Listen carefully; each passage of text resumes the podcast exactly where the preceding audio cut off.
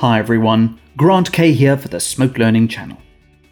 In this video, I'm going to show you how to use pre-made animated wipes to transition between two shots. This is quite typical when working on a show with a consistent look, and all the graphical elements have been supplied from another system. If you would like to follow along, please click the link in the YouTube description to download the media. If you're watching the podcast version of this video, then type the link displayed in your internet browser. I have edited the two supplied video clips into a sequence, and I have trimmed them down so that I have adequate head and tail frames. Now the goal is to build a unique transition between these shots using the pre-made elements. So switch to the Media Hub and navigate to the folder with the downloaded media. The traveling matte clip is a rendered black and white transition that will be used to wipe between the two images. The extra elements clip contains the additional graphics to complete the transition, and it also contains an embedded alpha channel. Go to the clip options in the general menu and change the pull down to create matte container. This means any elements with embedded alphas will be automatically contained into a single clip that can be used in the sequence. Comp is enabled, that means the graphics will key as soon as you put it on a video track. For any media without an embedded alpha channel, these options will just be ignored. So command click both the elements and drag them into the library. Switch back to the timeline area and we'll prepare the sequence for the transition. Now since the transition is another clip and not a smoke timeline effects, you need to manually prepare the sequence to accommodate the custom transition.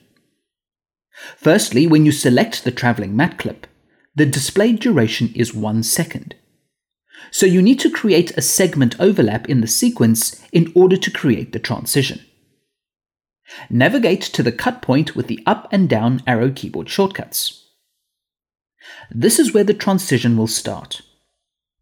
Click the timecode indicator and type 1 second into the calculator. Click Add and press Enter. This is where the transition will end. Click the Track Plus button to add a new video track. Click and drag the second segment to the second video track. If snapping is not on, hold Shift and snap the segment to the same cut point. Change the cursor mode to trim or press R. Now both segments are part of sync groups with audio.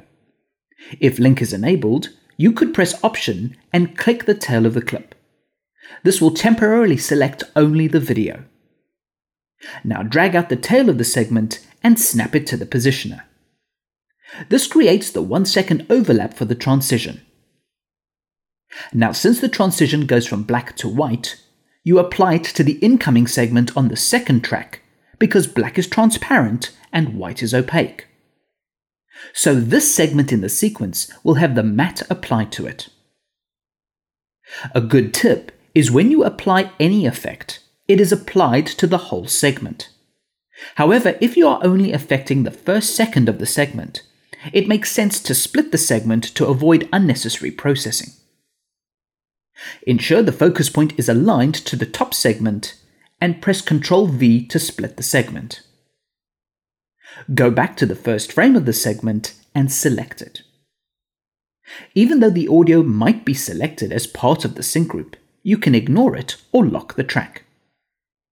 Now with the segment selected, you should see the Add Matte button in the effects bar.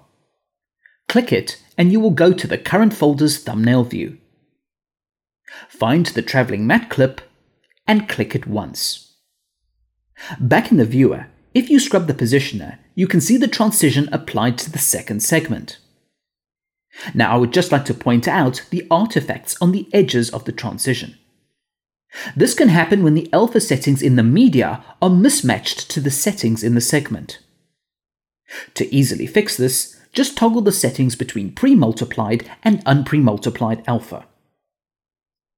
And finally, to add the extra elements to the transition, just create another video track. Select the extra elements clip and drag it into the sequence. Snap it to the first frame of the transition and release the segment.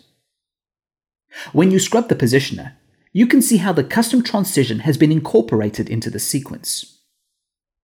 Now this is method 1, and if you're comfortable using layers, then this is for you. But you can also build custom transitions using the ConnectFX nodes. I'll switch over to my second sequence to show you how. In the interests of time, I've already rebuilt the sequence up to a point before we start building the transition. The only slight difference is that I have spliced the outgoing segment as well in order to have both segments isolated for the transition. Hold Command and click to select both segments. Call up the Effects ribbon with Control Tab. With the selection set to create a flow graph, click Create ConnectFX. So the incoming and outgoing clips are brought into ConnectFX, and they are connected into a comp node. To add the custom transition between them, go to the media panel and drag in the traveling matte clip. Next, take the output of the clip and connect it into the first blue input of the comp node. When you scrub the time bar, you can see the transition taking place. As before, if the alpha settings in the comp node don't match the matte transition, double click on the comp node.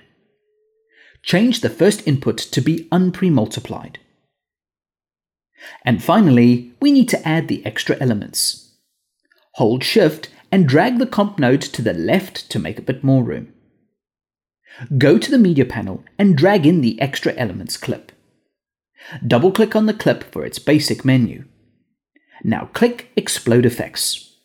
This bursts open the matte container into a few clips and a comp node. You don't need the black color frame node, so delete it. Take the output from the first comp node and connect it into the second red input of the new comp node. Finally, connect the output of this comp node into the CFX output node. If you scrub the time bar, you can see you have created the exact same transition using nodes instead of layers.